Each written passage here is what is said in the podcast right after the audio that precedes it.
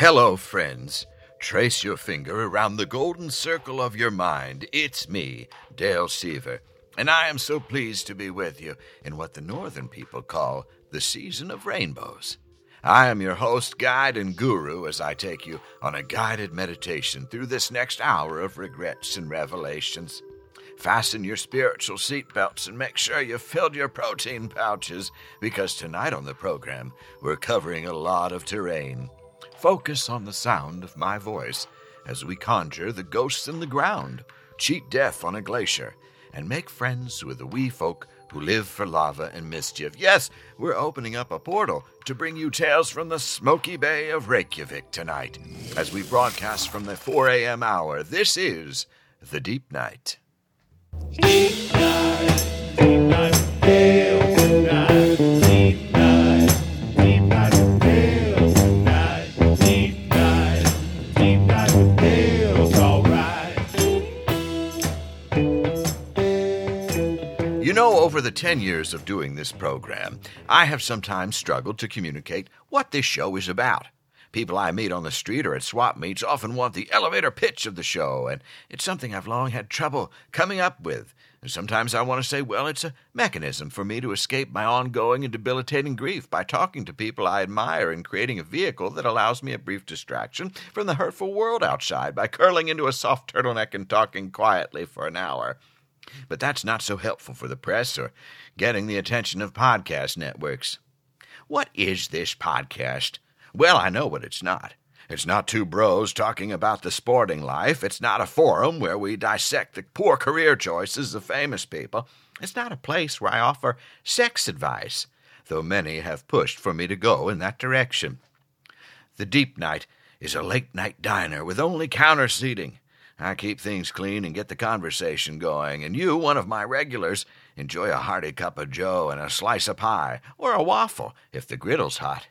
We welcome other people in, talented people who drop in from time to time on their way through town or on their way to a gig, and I talk to them about how they conjure their own existence, how they have the courage to move from one place to another, to build a life that also involves being in front of other people, telling jokes, making music, acting, writing, whatever it is.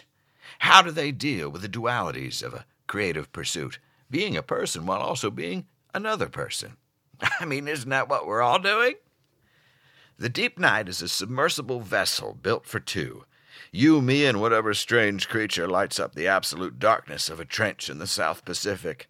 We're startled by some that glow by because the light comes from their bodies, and B, sometimes those bodies are weird and see-through or full of teeth.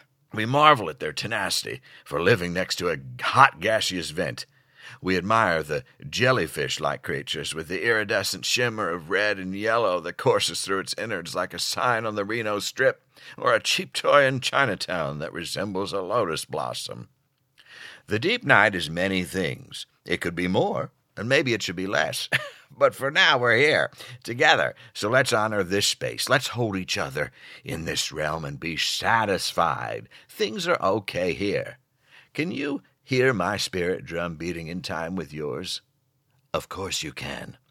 If you're sitting somewhere with your legs crossed and your drawstrings loosened, a fresh pot of tea made from moss warming on the electric burner you call your stove, and you breathe in the smoke from your incense and use an empty ramen cuppa noodle as a holder for your many remotes, then, friend, we are in the same place.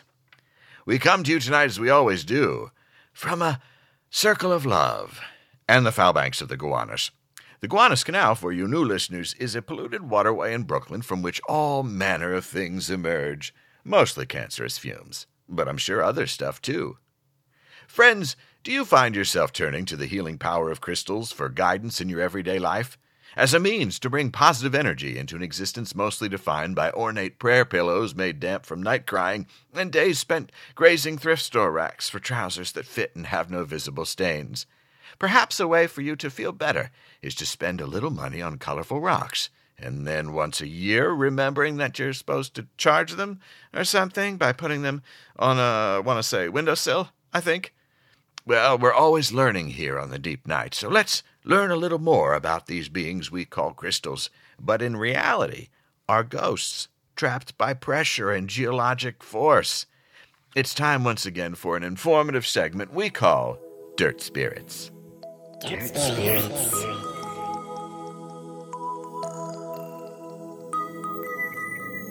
All crystals were once people. We know this to be true. The Great Book tells us so. When a person is buried, their life force leaches out into the soil or tar pits, and while the bones dissolve into soap, that same life force transmits into the rock and excites the molecules, and over the course of 3 to 5 years, a crystal is born. If you listen carefully on a wet spring day, you can hear their tiny baby crystal yelps, usually near the roots of a tree or under a patch of daffodils. Today's dirt spirit is one that I'm awfully fond of when times are blue. If I've been sad eating in a parking lot or writing texts to my ex-wife then immediately erasing them, I always reach across my sleeping hammock for one of my favorite stones, rose quartz. How about some hard science facts about rose quartz? It's the only crystal that can be found naturally occurring in all 4 states of matter, gas, liquid, metal, and the blue gel they put in ice packs. The Inuit tribes of southern Indiana use this stone as a building material to erect colorful temples and build penny candy stores where everyone loved the grass-flavored suckers. Buffaloes devour the rose quartz of the Great Plains, digging it out of the ground with their long retractable snouts. It's what gives them their shiny coats.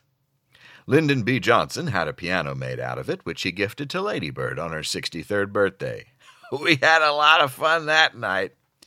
When pressed, rose quartz releases a tiny drop of salt water. These ghost tears are actually from an ancient ocean that exists miles and miles beneath the earth's brittle crust. Here's how you can make use of this dandy little pick-me-up in your daily routine. First of all, you gotta find it. Where the heck do I do that, Dale? Well, I'll tell you. It grows near pegmatites. So keep digging till you find a pegmatite nest. Pegmatites are voracious nocturnal creatures and live in massive colonies 3 to 4 inches below the surface of most backyards in South Dakota or Madagascar. Lemurs taunt them, so best to keep your lemur locked in a lemur cabinet until you've collected all your specimens and thoroughly washed the scent of pegmatite scat off your digging trousers. You could also go to Brazil, but bring a raincoat. Once you've retrieved your rose quartz by unclenching the jaws of the pegmatites and breaking them free, it's best to bathe your new stones to help them acclimate to your home or garden shed. I suggest a ritual bath of hot oil and fragrant curries, under a super wolf blood moon, and in the company of a powerful witch or local small business owner. Preferably this would happen on a Tuesday when nosy neighbors Ted and Krista are away at couples counseling. Goddess bless them, I hope they work it out. Also, I would like it if my upstairs neighbor would stop working out, because the screeching of the Peloton machine is keeping me up. And whether you fill the pockets of your robes with them or hang them in clusters around your kerosene heater, you'll never be sad again with these helpful dirt spirits around. You can also bring them to work, but don't tell Sheila. Dirt spirits.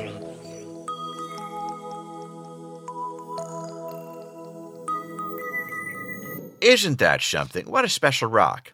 And here's another fun fact. Most rose quartzes were jilted lovers when they were people, but now they're ghosts. Ghosts who haunt you with their pent-up love energy. Have we already done this segment before? I can't remember. I know we talked about pyrite. Oh, well, it's fun to revisit things. We do that on this program. Sometimes I can't remember if I have food in my mouth or not, and that ends up being pretty uncomfortable at the buffet table. Sometimes crystals can be used to transport you over vast distances. These traveling stones are often greenish in color with flecks of gold. I recently threw a handful of these rocky gems into the river while praying for an escape and speaking the ancient spell kayak. And I ended up on a flight to the land of ice and fire. That's right, hashtag humble brag. Just kidding, actual brag. I went to Iceland.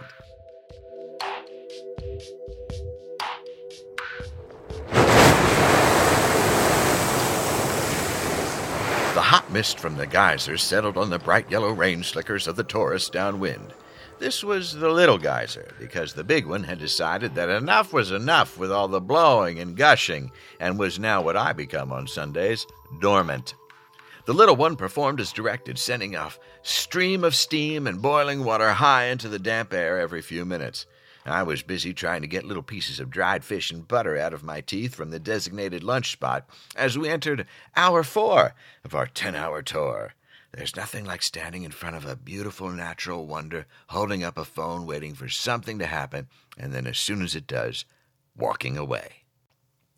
As we dodged gurgling streams of boiling water on our way back down from the geysers, I thought I saw a small figure dart behind a rock. I looked again, but there was nothing.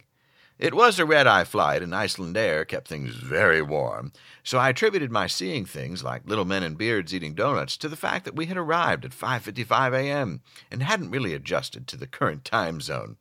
You'd think someone who travels by portal would be better at adjusting to new realities by now, but no, I still get drowsy and have to sit down for a spell.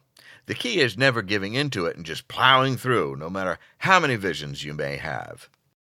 Our tour guide, Hilda Ulfsen-dottir Helgeson, was a knowledgeable gal who, as it turns out, left a job at Interpol to go and work in the bustling Icelandic tourism industry. But does anyone really leave Interpol behind? I mean, I'm pretty sure this meant that Hilda is still a spy, and this bus tour through the natural beauty of Iceland thing is a cover for rooting out international criminals. I bet her fleece vest was really Kevlar and that her coffee cup was probably a smoke grenade. I was on to Hilda from the start. It lent a certain thrill to the slog through the volcanic landscape and endless waterfalls we endured that day. I mean, it's beautiful and lovely, but you put me on a bus and I'm going to go to sleep, which I had wanted to avoid on account of the jet lag, but on this day, the bus driven by a former international woman of mystery, won out.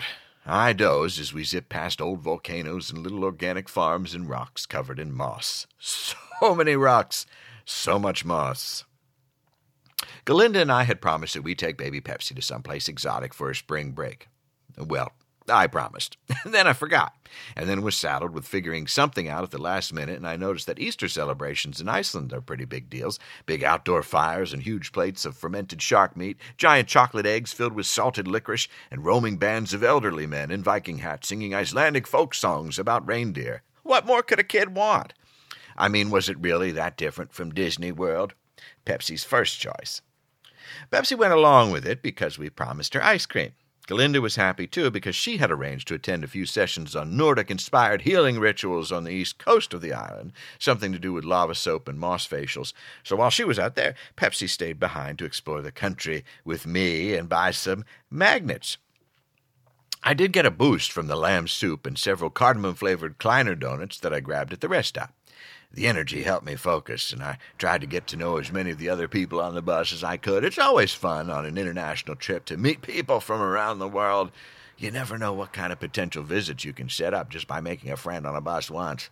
I stayed in a lot of nice homes around the world simply by beginning with a friendly, "So where are you from?" But on this trip, there was another element. You ever meet someone and realize right away that they have an opposite energy from yours?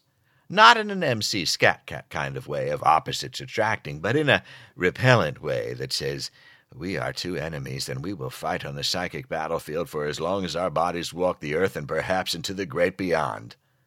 A person like this sat in front of me. I felt the ripples of negative energy when she first arrived at the bus stop at the beginning of our day.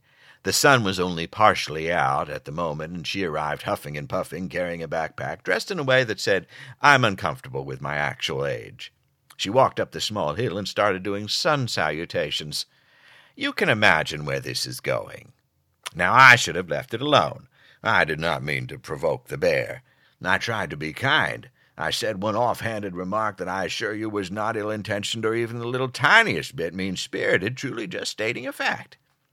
And she quickly turned around and made it seem like I had struck her with a dagger. You could almost see the negative lightning arcing off of her designer sunglasses. I must again tell you, all I said was something about handing me a pamphlet about a crater lake, and that signaled her that the battle was on. We had stopped at a gas station near a place that had a logo of a drunken piggy bank with the word bonus underneath. Pig bonus? I assumed it's some kind of dollar store or discount butcher. And the pamphlets were handed out when we got back on the bus. Someone asked me for one, and the point is, the rest of the day, and indeed until our souls are put to rest, she shot me dirty looks, pushed me out of the way, and generally was just undermining the rest of the trip. Always the last one back, intentionally mishearing Hilda about where to meet up. We were suddenly on her tour, and I found that irritating. And you could tell that, like me, yoga and the healing arts are important to this person. It was a reminder that some people need yoga, like really need it. like they're nothing without it. My new friend, Stella, who was from Denmark and a bit of a pill herself, leaned in at some point during the day and said, I see why she's traveling alone. She's an asshole. And we chuckled at the bluntness of it all. I like Stella. Her blonde bowl cut and sensible shoes suggested that we would have a lot of fun email exchanges in our future. The disruptive force, who we learned along the way was from a London suburb just near the airport, so near that she could hear the airplanes going over, and so maybe we get a little sense of her inner unhappiness there, right? Living cheaply by the airport, forcing yoga upon herself, never the right temperature. She 100% has more than one essential oils diffuser in her home. At one point, when Hilda was desperately trying to find her since the rest of us were ready to go and had followed instructions, Hilda said her name aloud. I won't say it now, but you better believe I looked that name up on Instagram using the free Wi-Fi on the bus, and I shocked myself once again at how completely right I was about this person. Full of targeted rage in real life, all posts of her posing and making duck faces and cheery inspirational quotes in her gram life. It looked as if a MySpace page had just taken root on Instagram and flourished. Glittery letters and gifs and her making the same pose in every photo. We made a little surprise stop at a secret hot lagoon, and by the way, there was a lot of nudity on this trip.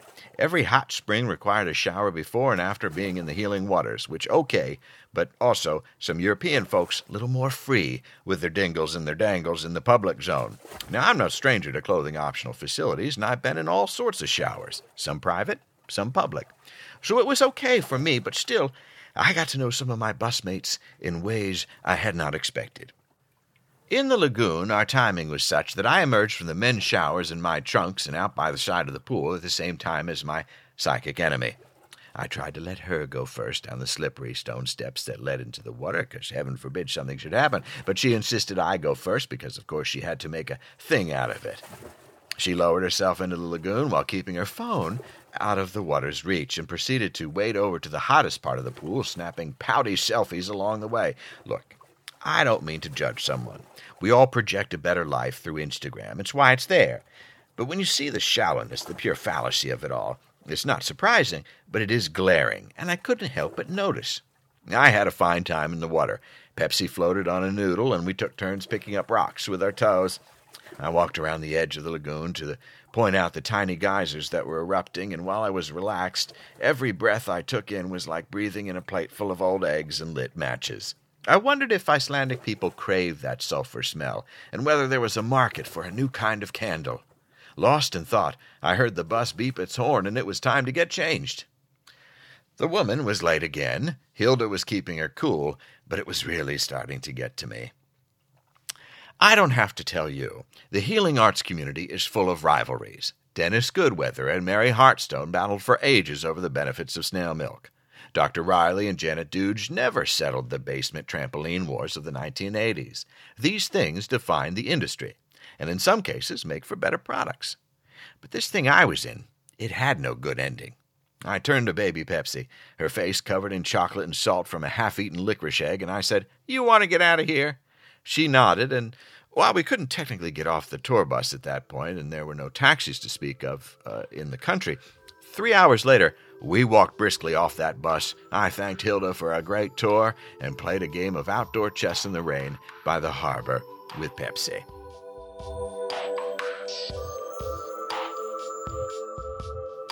That night, I took out a little metal Thor figure I purchased at the rest stop. It's gold or bronze and features a much more gnomic-looking Thor than the one of the movies or comics.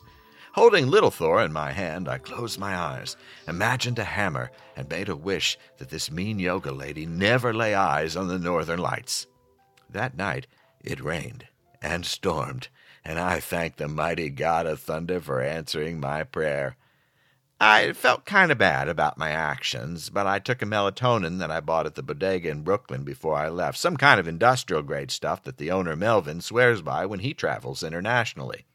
He said it was best with a little whiskey, but all I had was a tiny bottle of birch liqueur that I had purchased with a stick in it.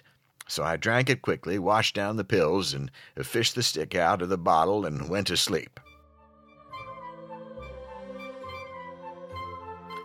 I woke up to the sound of bells and Icelandic chatter and what felt like a smack to my side.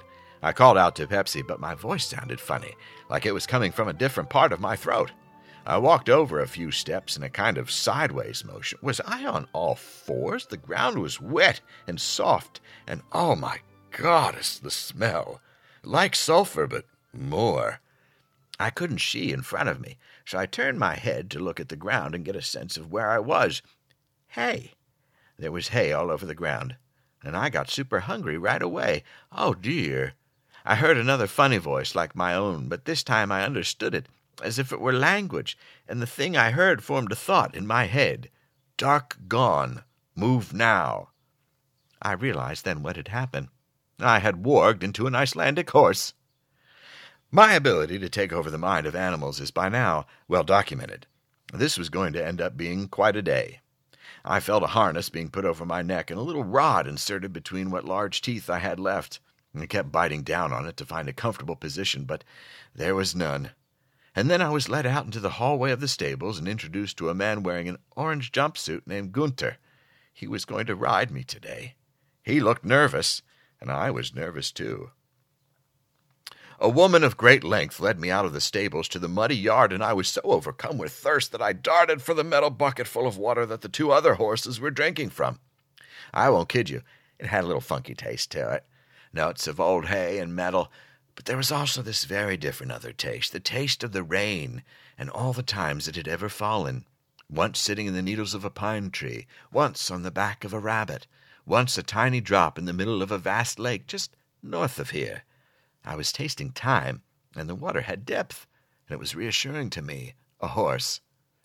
I was thinking about mouthfeel when a yank on my reins pulled my head out of the water, and I felt a smooth, heavy item being put on my back and fastened around my low-hanging belly. Gunther had a low-hanging belly, too, but his shoulders were not as strong. I bellowed through this thing in my mouth. The gray horse, Magranir, whinnied in agreement as she tossed her mane and looked out toward the lava fields. I liked Magranir an awful lot. But I was thinking about her. The saddle tightened as it was being cinched, and other than catching a little piece of hair in it, it didn't hurt to wear. I was used to it, despite this being my first time. Speaking of hair, I was shedding, badly, and it was getting everywhere. We were all shedding. I gathered it was just the time of year for it. Somehow I knew that a new coat was coming in, a shorter coat for spring. I was looking forward to it. But still, a few long white hairs were stuck in my eyelids, and I had to blink rapidly to try to get them out. The rain wasn't helping. Just then my saddle lurched to one side, and I felt a tremendous weight on my back. It wasn't unmanageable, but I stomped my foot a few times just to signal that I was going through something. I tried to turn my head to get a look at what it was, but I could only see this orange jumpsuit bulging at the middle. I knew it was Gunther. He was breathing heavy after hoisting himself onto my back. I tasted waffles and yogurt in the air. At that point, I woke up back in my bed in my own human body, covered in sweat and desperate for some fresh air. I rubbed my temples and stretched, and something caught my eye by the window. A small woman, dressed entirely in gray, with a long black braid, was standing there holding a stone and looking right at me. She giggled and then ran toward the bedroom door. Just as she got close, she vanished in a puff of sulfurous smoke. Had I really warged into a horse? Was it the bodega medicine reacting with the tree liquor? No, I knew right away that this fever dream was a night enchantment from the Huldufólk. The Huldufólk, or hidden folk, have lived in Iceland for centuries. They walk between realities. I guess they were teaching me a lesson about using a Thor prayer for dark purposes. I said aloud, "I get it, hidden ones, I get it." I saw no further signs of them, and with that, the jet lag once again caught up with me, and I drifted back to sleep.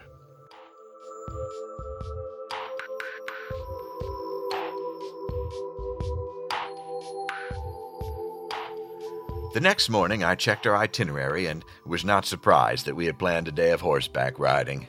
The wee folk were not only teaching me a lesson, but trying to get me to see things from another perspective. Maybe I would remember that before judging people next time. Magic lessons are a little heavy-handed, as it turns out, but okay, sure.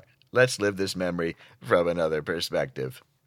Pepsi was excited to finally get on a horse, and I was excited to see if I could recognize my animal self. I did not. In fact, after watching the video, suiting up, putting on my large helmet, and being introduced to my horse, whose name I thought was Solar, I can honestly say I felt no kinship with the beast who would be my companion for the next little while. The instructional video talked about establishing trust between you and your horse. Now, I played a lot of that Zelda game and captured a lot of wild horses, so I know that periodically you have to lean over and pet the horse to get it to bond with you. So I was doing a lot of that while saying its name. Easy, Solar. Gentle, Solar. We'll do this together, Solar. There was never any trust there. I can't tell you how I know, but this horse was not into me. If it saw a patch of green grass, it tried to eat it, yanking me forward and disregarding all of my hey there, Solars. That horse had its own agenda, and it was to eat whatever it saw and drink whatever it wanted to, and the rest of the time it just nuzzled its head into whichever horse's rear end was in front of me. Recently, I found out that in addition to maybe just not liking me, the horse's name was Solon, and not Solar, so maybe that had something to do with it. But I tell you this, it was a fine day, but I don't think the horseback life is really for me. This turtleneck cowboy will not be riding the dusty plains anytime soon. If I was ever called upon to ride a horse out into the west with all my worldly possessions to begin again in a log cabin somewhere in some frontier town, I would not make it. I'd be bones drying in the desert sun, picked apart by vultures as my horse rode off to become a wildling, adopted by Apaches or something. My grandfather was a circuit preacher, riding a horse through British Columbia, spreading the good word to parishioners. My mother loved riding out in the American Southwest through Santa Fe and Albuquerque. But me, I think I'd better stick to the back seat of an Uber or Lyft, if that's more politically correct. Sometimes we're born at the moment that best suits us.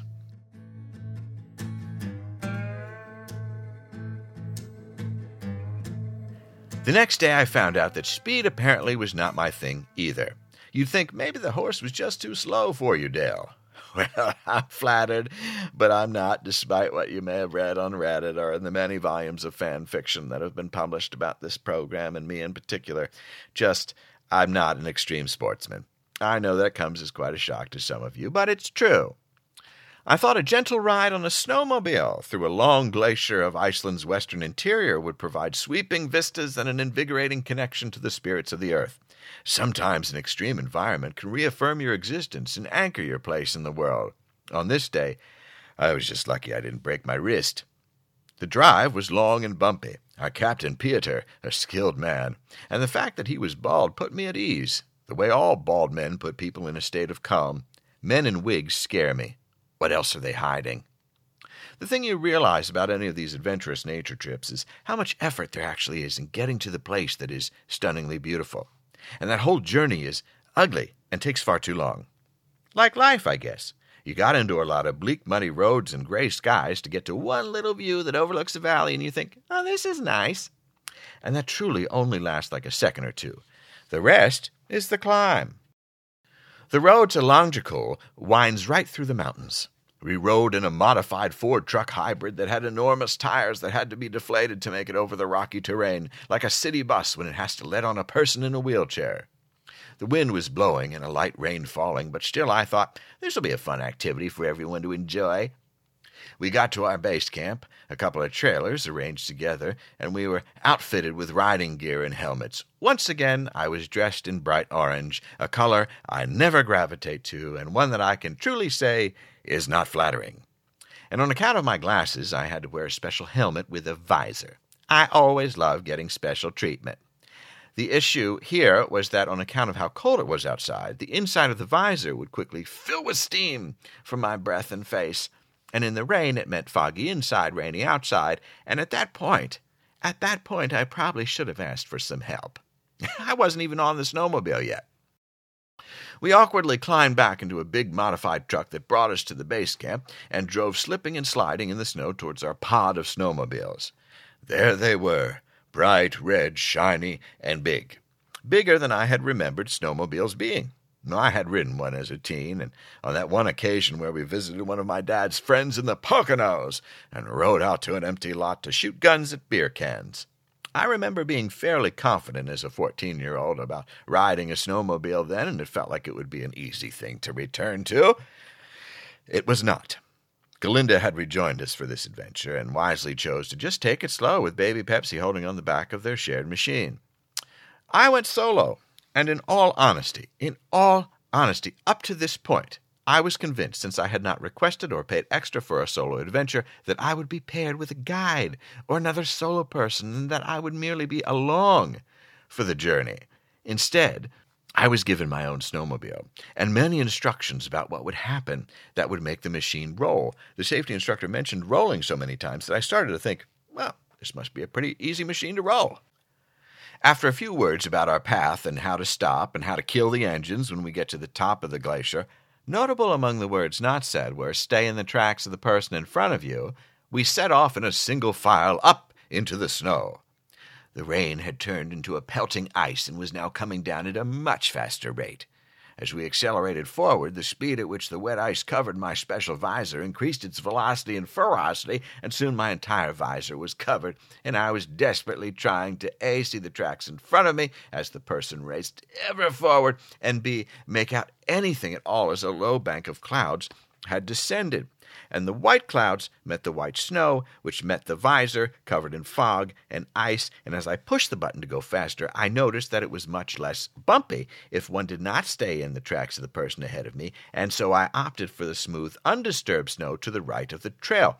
The machine, which I should mention had been beeping loudly the entire time, with a blinking light saying something about the engine, which was not a calming sound, shook rather violently as I did what I could to stay on and move forward and not lose sight of the guides, and when I say it was rough going, know that I could truly barely hold on as it wobbled and thrusted and jostled me side to side, beeping the entire way.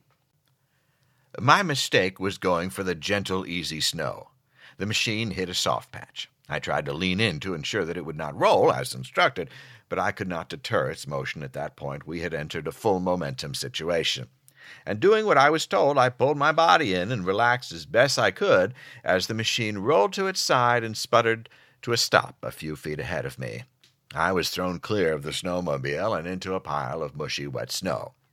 I could see now that there was a huge divot that my skids must have hit.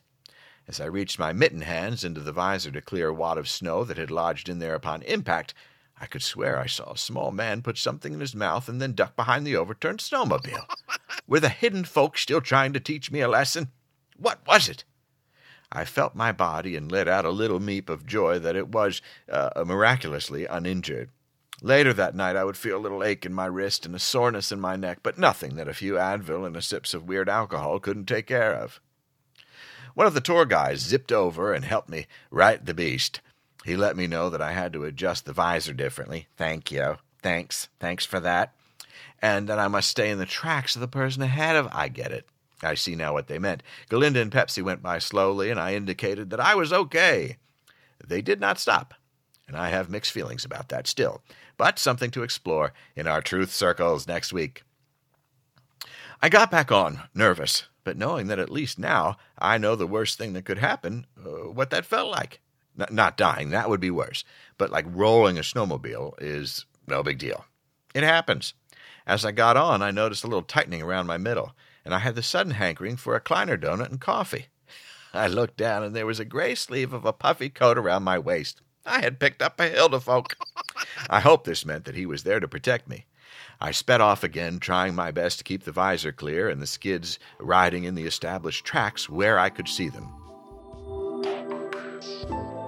We made it to the top, and still shaking, I took off the visor and tried to take in the beauty of the glacier, which I have to say, due to the whiteout conditions, was a little less than spectacular.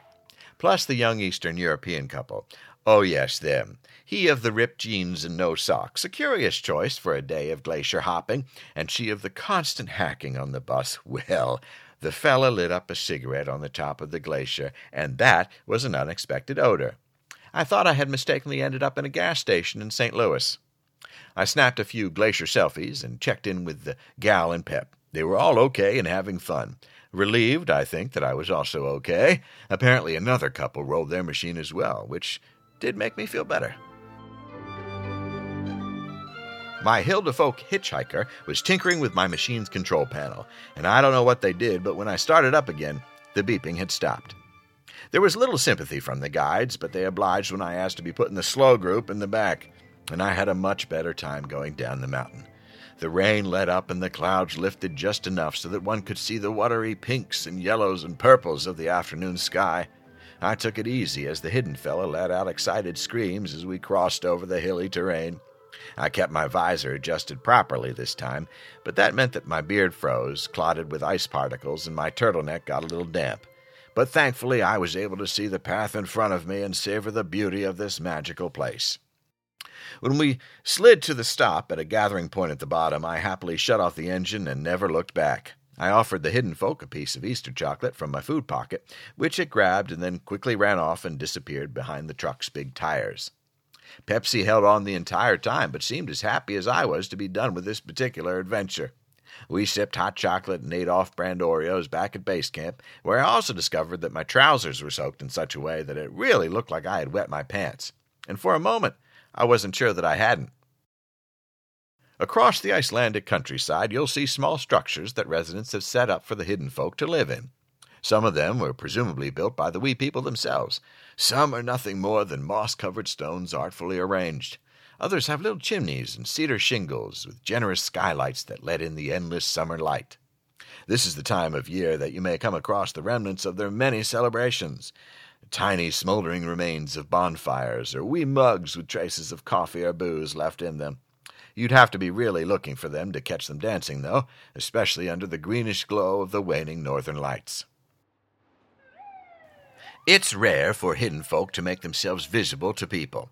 But I guess I have a trusting face. It's the same quality that inspires people to ask me directions on the street no matter what city I'm in. Whatever the reason, a hidden folk now lives with us in New York. I guess he snuck into my bag as I was packing because we have welcomed Joe Cool as part of our family, I think. I'm not sure what the rules are here, but I told him he was welcome to stay for as long as he needed. Turns out he's been busy trying to get out of a difficult family situation. And he's always wanted to see other rocks, so he's built a little apartment inside our apartment, mostly from a few tree branches and old pizza boxes he's collected in the neighborhood. Also, turns out he thinks we have better donuts here. I can't argue with that. Most nights he stays out, I guess walking the street and seeing the sights, collecting trash and rocks. But he's there every morning, sitting on my chest when I wake up, sipping a tiny thimble full of coffee. As long as my landlord doesn't find out, we're okay. They're pretty strict about having a pet deposit. I have learned that a hidden folk is what happens when a person is not turned into a crystal. They're people vapors that escape and walk among the stones, not truly alive or dead, but something in between, able to travel through different realms. Mostly they make sure the earth stays healthy, tending to controlled lava flows and weeding their moss gardens. They're friendly, but after getting to know one, a little needy. Oh, meeting new friends, even magical stowaways who have cheated death and now live in a trash home inside your home, is fun. I hope someone or something ends up moving into your house. Well, that's what happened to me when I went to Iceland. I do love exploring the world, but I also like spending time with you here at home. In fact, we can spend some time together in person next week when we send off the current season with a big live finale episode at the Slipper Room on Wednesday, May 15th. I'll be sitting down with Griffin Newman, Emmy Blotnick, Lindsay Broad, and Samus for a discussion about nerding out, acting, making music, crystals, and more. We'll also have Cornelius Loy on the theremin, 96B providing the dance, and a special Seaver family member making her Deep Night debut. Tickets and information for the show are up at deepnightshow.com. Do you know, I didn't, that we've done roughly 300 episodes of this show? We have. Should I have celebrated? Yes. Will we? Probably. I'll have to figure that out. But for now, let's both pour a glass of nice Icelandic moss wine into a chalice and put a cactus in the windowsill and reflect on all that we have accomplished together, but also the things that I have accomplished on my own. Personalized reading this week goes out to Jeremiah Landeslier of Dorton Bend, Kentucky. Jeremiah, rolling a snowmobile is no big deal. Lucky numbers this week are 300 episodes. Are you kidding? That's something. I'm going to outlast them all. Well, folks, from Yokel, Galinda, and I, thanks for listening, and remember that although this night is ending, a bright new day is just ahead. Deep Night with Dale is independently produced by James Bewley. He's gotten used to answering to the name Dale when people see him. Season 11 podcast icon by Candace Broersma. Season 11 podcast theme by Zach Gabbard. Music heard throughout the show by the talented roster at Howler Hills Farm in Ohio. Season 11 poster artwork contributed by illustrators Catherine Lamb, Maria Wen, Scott Balmer, Ronald Horn Industries, and Laurent Rybeck. Please remember to subscribe, rate, and review this show on Apple Podcasts. Even if you listen on some other fine platform, zip over there and leave us a couple of stars. The show is weekly with live events every other month at the Slipper Room in Manhattan on the Lower East Side. Thank you for listening and for your kind support. Now with Gaia's blessings, let's seal the portal.